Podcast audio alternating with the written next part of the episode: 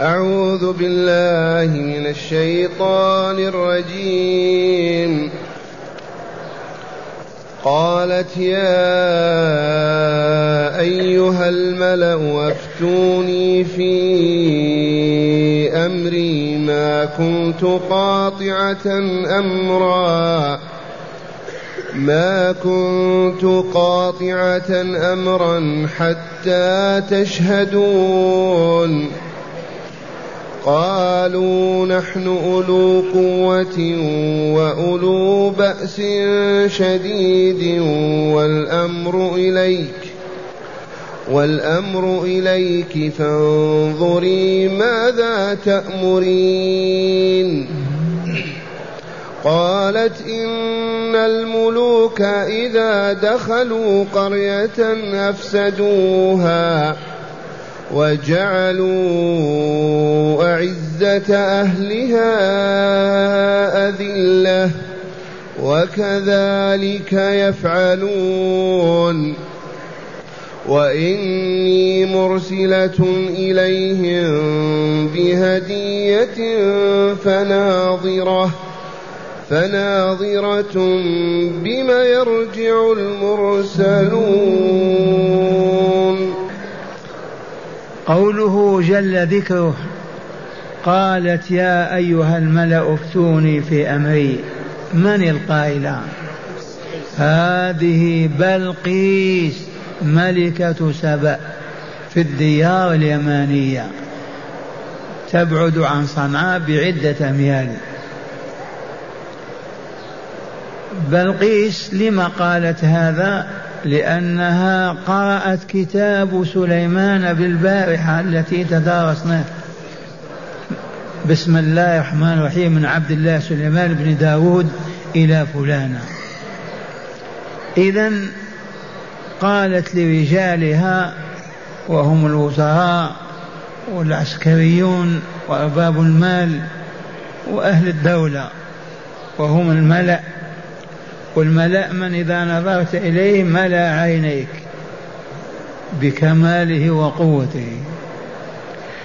قالت يا أيها الملأ أفتوني في أمري. والفتية معناه حل المشكل بما هو الحق والصواب. كالفتية الدينية استفتيت فلان فبين لي أن هذا حلال أو حرام. يجوز لي فعله أو لا يجوز. فقالت افتوني لأنها مشكلة عويصة صعبة. يأتيها خطاب من ملك نبي ورسول يطلب منها أن تتنازع عن الحكم وأن تخضع وتأتي مسلمة أمر صعب. فلهذا اضطرت إلى أن تجمع رجالها وأن تقول لهم يا أيها الملأ أفتوني في أمري. ماذا نصنع؟ كيف نرد على هذا الملك؟ أفتوني في أمري. ومعنى هذا أنها استشارت رجالها ومن هنا الاستشارة ممدوحة محمودة. وحسبنا قول ربنا لرسولنا صلى الله عليه وسلم وشاورهم في الأمر. أما الاستبداد والعياذ بالله ليس من شأن الحكماء ولا الرشداء بل من شأن السفهاء. لأنك تستعين بآراء خمسة أنفار عشرة معك كان لك رأي فقط لعلك مخطئ. فإذا كنت بين رجال واستشارتهم قد يهديك الله لما هو الحق والصواب. فهذه الملكة وعليها ألف سلام لأنها أسلمت لكن هذه الأيام ما زالت. كافرة هذه الملكة لأنها ورثت الملك من أبيها. لا شك أن ذات بصيرة وذات معرفة ذات خبرة وذات حياة كاملة. وإلا كيف ملكت؟ وأعقب على هذا بقولي لا يحل للمسلمين أن يولوا امرأة عليهم. لا يقتدون بأهل الكفر والشرك ويقولون الحميريون ملكوا بلقيس. أولئك كفار مشركون بالأمس عبدت الشمس ونحن نشاهد ودخل الهدد من الكوة التي تطلع منها الشمس. والرسول الكريم يقول ما أفل لن يفلح قوم ولوا أمرهم ماء لن يفلح قوم ولوا أمرهم ماء ومع الأسف ظهرت هذه الظاهرة في بلاد المسلمين لما هبطنا ولصقنا بالأرض اقتدوا بالغربيين وأصبحوا يسمون وزيرا. وزيرا ومديرا ومستشارا وكذا وكذا. وهذا والله ما ينفعهم. والله لن ينفعهم. ولن يزالوا محط منحطين هابطين أذلاء إلى أن يتغير الوضع رأسا على عقب ونصبح ربانيين أولياء لله عز وجل. يا أيها الملأ أفتوني في أمري. ثم بينت لهم فقالت ما كنت قاطعة أمرا حتى تشهدوني وتحضرون معي وتعرفون عني. ما كنت لأقضي في أمر أو أبته أو أنجزه إلا بشهودكم وحضوركم. حقيقة هذه لها الحق في الملك. بصيرة عندها. ما كنت قاطعة أمرا أي منجزة ولا فاصلته أو قاضية فيه حتى تحضرون وتسمعوا مني وأسمع منكم. ينبغي على المسؤولين أن يكونوا كبلقيس سواء كانوا ملوكا أو وزراء أو مديرين أو رؤساء بلديات. يجب أن يأتسوا بهذه رئيس البلدية يجمع أعيان القرية أو الحي ويستشيرهم فيما يريد أن يقول. الوزير كذلك وزير التعليم كذلك. هذه سنة الله في الخلق. أما الاستبداد وفعل الرأي وحده بدون استشارة صاحبه دائما ساقط هابط. هذا هو القرآن الكريم وإلا لا؟ هداية الله عز وجل. لما قص الله هذه القصة علينا؟ والله من أجل أن ننتفع بها. لنعتبر ونقوي إيماننا ونهذب آدابنا وأخلاقنا ونرشد سياستنا لأننا من؟ أولياء الله. كيف يهملنا الله ونحن أولياؤه يا أيها الملأ أفتوني في أمري. ما كنت قاطعة أمرا حتى تشهدون. أصل تشهدوني. حذفت الياء. والأصل تشهدونني. حذفت النون أيضا للنصب لأن حتى ناصبة كأن. قالوا بما أجاب رجالها؟ قالوا نحن أولو قوة وأولو بأس شديد. عناترة أقوياء. من اللطائف يذكر عبد الله بن عباس وينقل عن بني إسرائيل أن أحدهم إذا ركب الفرس وضغط عليه وجرى بقوة يضغط عليه رجليه يقف ييبس من قوته. راكب الفرس ما هو رجليه مدلين وإلا لا؟ يدفع الفرس إلى أن يسرع ويجري ويشتد في ذلك. فإذا أراد أن يوقف وما يقول وقف يضغط عليه فخذيه ما يستطيع يتحرك من شدة القوة. نحن أولو قوة وأولو بأس شديد والبأس يكون في الحرب. إذا قاتلنا وحاربنا يشاهدنا بأسنا وقوتنا. نحن أولو قوة وأولو بأس شديد. والأمر إليك يا ملك والأمر إليك. هكذا خاطبوها وإلا لا. مع أنهم قد يكون أكمل منها ولكن سنة الله إذا بايعنا أحدا وملكناه يجب أن نجله ونكبره ونعظمه. أليس كذلك؟ عيناك رئيسا على المدرسة وإلا على كذا وما نحترمك؟ ما الفائدة في هذا التعيين؟ لأن الفوضى ممنوعة في الإسلام وكلها شر. وهذا هدي أبي القاسم صلى الله عليه وسلم. إذا سافر ثلاثة من بلد إلى بلد سواء في البر أو البحر عليهم أن يؤمروا أحدهم. أي سياسة أعظم من هذه؟ فإذا أمروه واجبه أن يستشيرهم ولا يستبد عنهم. وواجبهم أيضا أن يشيروا عليه ويقبلوا إشارته. في سفر. فكيف الفوضى إذا في أمة كاملة وشعب كامل وإقليم؟ ماذا قال هؤلاء الرؤساء رجالة الحرب والبلاد؟ ماذا قالوا؟ والأمر إليك يا بلقيس. فانظري ماذا تأمرين نحن معك. فكري وانظري الذي تريدينه ونحن نوافق عليه. قالوا نحن أولو قوة وأولو بأس شديد والأمر إليك فانظري ماذا تأمرين. بما أجابت الملكة؟ قالت إن الملوك إذا دخلوا قرية حاضرة عاصمة مدينة وبينا هذا آلاف المرات. كلمة القرية في القرآن معناها المدينة والعاصمة.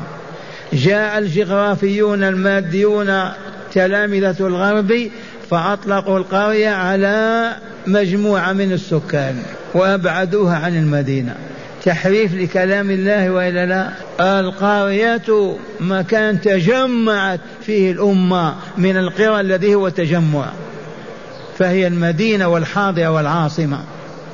هذا الذي قالته بلقيس إن الملوك إذا دخلوا قرية يعني مدينة حاضرة وعاصمة. إذا دخلوا قرية أفسدوها. يفسدون يذلون من كانوا موظفين ورؤساء يعينون غيرهم يهدمون بعض المنازل يهدمون بعض الطرق يغيروا البلاد رأسا على عقب على هواهم كما يريدون. نعم إذا دخلوا بالقوة ما في مصالح ولا مهادنة لابد يغيروا البلاد رأسا على عقب. هذه كلمتها قبلها الله وكتبها ونزلها علينا. إن الملوك إذا دخلوا قرية أفسدوها وجعلوا أعزة أهلها أذلة. وجعلوا أعزة أهل جمع عزيز أذل جمع ذليل هذه طبيعة البشر. لما ندخل بالقوة وندمر الجيش الذي قاتلنا نغير البلاد رأسا على عقب سنة الله. كلام حكيم هذا. ثم قالت وكذلك يفعل هؤلاء إذا دخلوا دياركم. سليمان وجيشه. وكذلك يفعلون هؤلاء. هيا نفكر كيف نتخلص منهم.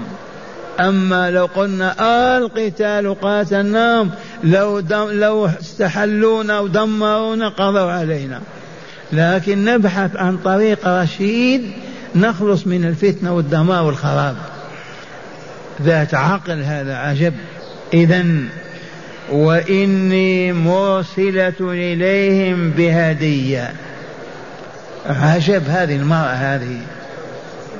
أرادت أن تمتحن سليمان. إن كان ماديا دنيويا كافرا يفرح بالهدية.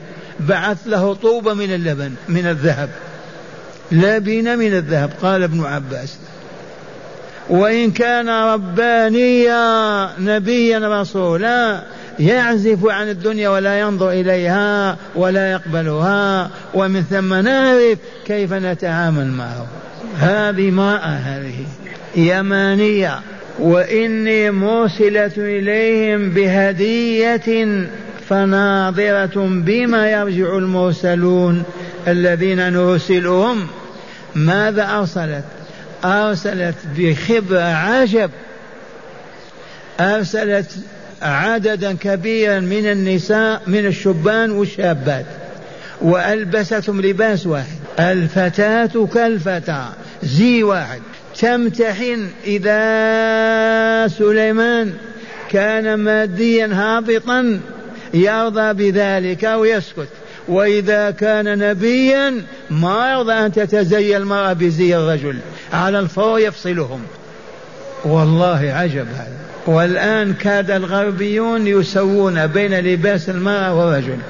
حتى في المدينة تلبس البنطلون كالرجل.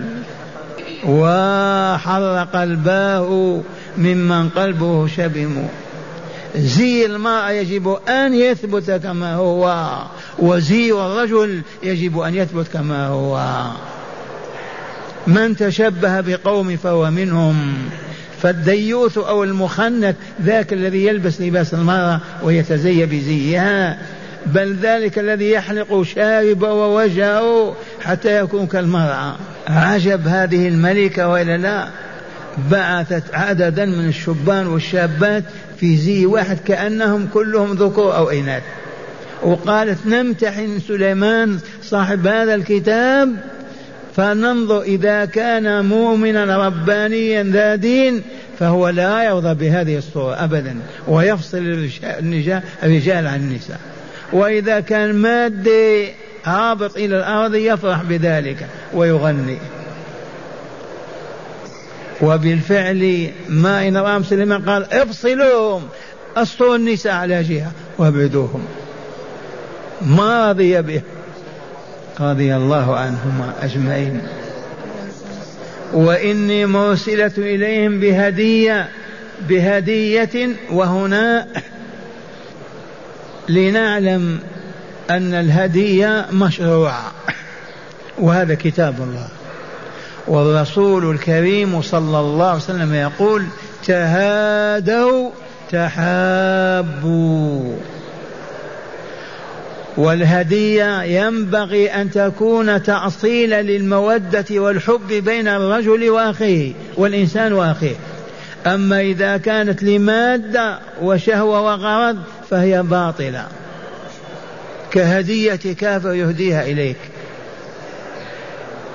الهدية وهو وهي أن تقدم لمن تحبه شيئا ليزداد حبه فيك. ولتزداد رغبتك في مواصلته والاتصال به. تهادوا تحابوا أما أن يهدي هدية ثبات من أجل أن يفسد أو يوثر أو يثير فتنة بين الناس أو كذا فهذا لا يصح أبدا. والرسول الكريم قبل الهدية ولم يقبل الصدقة. الرسول الكريم صلى الله عليه وسلم كان يقبل الهدية ولا يردها ولا يقبل الصدقة أبدا ولا يأخذها. هذه خصوصية الحبيب صلى الله عليه وسلم ليست خاصة ليست عامة في الأمة. فقط مشروعية الهدية. وإني مرسلة إليهم بهدية علمنا ما قال ابن عباس أنها لبن من الذهب طوبة من الطوب من اللبن. ثم بعثت له ذاك الجيش. فناظرة بما يرجع المرسلون وسوف نقرأ هذا إن شاء الله ونعرف بما رجع سليمان عليها أو بما رجع رجالها إليها. إليكم شرح الآيات من الكتاب. ما زال السياق الكريم عن حديث قصر عن حديث قصر الملكة بلقيس. القصر معروف. ما زال السياق الكريم من عن حديث قصر الملكة بلقيس وها هي ذي تقول لرجال دولتها ما حكاه تعالى عنها بقوله قالت يا أيها الملأ أفتوني في أمري. أي اشيروا علي بما ترونه صالحا نافعا. اشيروا علي بما ترونه صالحا نافعا. ما كنت قاطعة أمرا أي قاضية بأي ما كنت قاطعة أي قاضية باتة فيه في هذا الأمر لا أقضي ولا أبت فيه حتى تشهدون أي تحضروني وتبدوا فيه وجهة نظركم. فأجابها رجالها بما أخبر تعالى به عنهم بقوله قالوا نحن أولو قوة أي عسكرية من سلاح وعتاد وخبرة. من ع... ماذا عسكرية من سلاح وعتاد وخبرة؟ وهذا الذي يجب أن يكون للدولة الإسلامية ائتسام ببلقيس. لماذا يكون جيشنا معدد محدود؟ لما يكون مدرب عامل يا شيخ لما جيشنا ممزق أولا. يجب أن يتحد المسلمون تحت راية لا إله إلا الله محمد رسول الله ويبايعون إماما واحدا وأقطارهم وأقاليمهم كلها تابعة للخلافة وكلها مقاطعات وولايات والشريعة الإسلامية تطبق فيها على الصغير والكبير وأمة الإسلام كلها موصولة بالملكوت الأعلى وما هي إلا ساعات وقد دخل الناس في دين الله أفواجا نعم. لو يتحد المسلمون ببيعة إمام ويطبقون شرع الله آدابا وأخلاقا وأحكام وقضايا والله لا ارتعدت الغرب والشرق ودخلوا في الإسلام. قالوا نحن أولو قوة عسكرية من سلاح وعتاد وخبرة. وأولو بأس شديد. أي وأصحاب بأس شديد عند خوضنا المعارك وأصحاب بأس شديد عندما نخوض المعركة. نذيق العذاب لمن يقاتلنا. والأمر إليك فانظري ماذا تأمرين. الأمر إليك يا ملكة. فانظري أنت ماذا تأمرين. الذي تأمرين به نفعله. كما شئت. واستجابوا وإلا لا. استجابوا بعثت الهدية وكان وكان. كما يأتي في آيات غد إن شاء الله. إذا والأمر إليك فانظري ماذا تأمرين به فأمري ننفذ إن إنا طوع يديك. فأمري ننفذ إنا طوع يديك. قولي وأمري نفعل كما شئت. فأجابتهم أي الملكة بلقيس بما حكاه الله تعالى عنها. ماذا قالت؟ قالت إن الملوك إذا دخلوا قرية أي مدينة عنوة بدون صلح دخلوها بالقوة بالعنوة ما هو بالصلح والمهادنة. أي مدينة عنوة بدون صلح أفسدوها. أي خربوا معالمها وبدلوا وغيروا فيها وهذا شأنهم. وجعلوا أعزة أهلها أذلة. وجعلوا أعزة أهلها أذلة بضربهم وإهانتهم وأخذهم وخلعهم من مناصبهم. وهذا يقع كله. بضربهم وإهانتهم وخلعهم وإبعادهم عن مناصبهم التي كانوا عليها. وهذا قطعا هو الواقع. وكذلك أي أصحاب هذا الكتاب يفعلون. من أصحاب الكتاب؟ سليمان بن داود عليهم السلام. وكذلك أصحاب هذا الكتاب الذي وصلني يفعلون. وإني مرسلة إليهم بهدية. فناظرة بما يرجع المرسلون الذين نرسلهم. ماذا يقولون؟ ماذا شاهدوا؟ ماذا سمعوا؟ ماذا قال لهم هذا الملك؟ وقد عرفتم انها امتحنته لتعرف أنه ملك دنيوي أو ملك رباني نبي من أنبياء الله. وعرفت أنه نبي الله.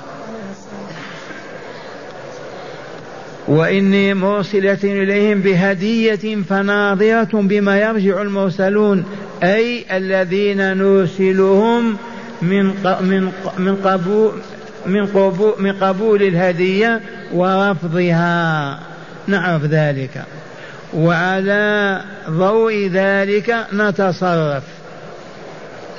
فإنهم إن قبلوا الهدية المالية فهم أصحاب دنيا. وإن رفضوها فهم أصحاب دين. وعندها نتخذ ما يلزم حيالهم ولا شك أن هذه الهدية كانت فاخرة وثمينة. قال ابن عباس كان لبن من الذهب. والآن مع هداية الآيات. بسم الله والحمد لله. من هداية الآيات أولا تقرير مبدأ الشورى في الحكم. أولا تقرير مبدأ الشورى في الحكم. وقد وسعنا هذا كما سمعتم. على كل مسؤول أن يستشير من معه. في البلدية في المدرسة في الوزارة في المصنع. لأن الإنسان إذا استبد قد يهلك ويهلك غيره.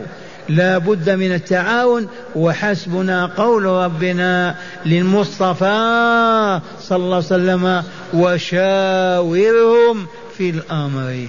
رسول الله يشاور أبا بكر وعمر وعثمان إيه نعم أمر الله هذا.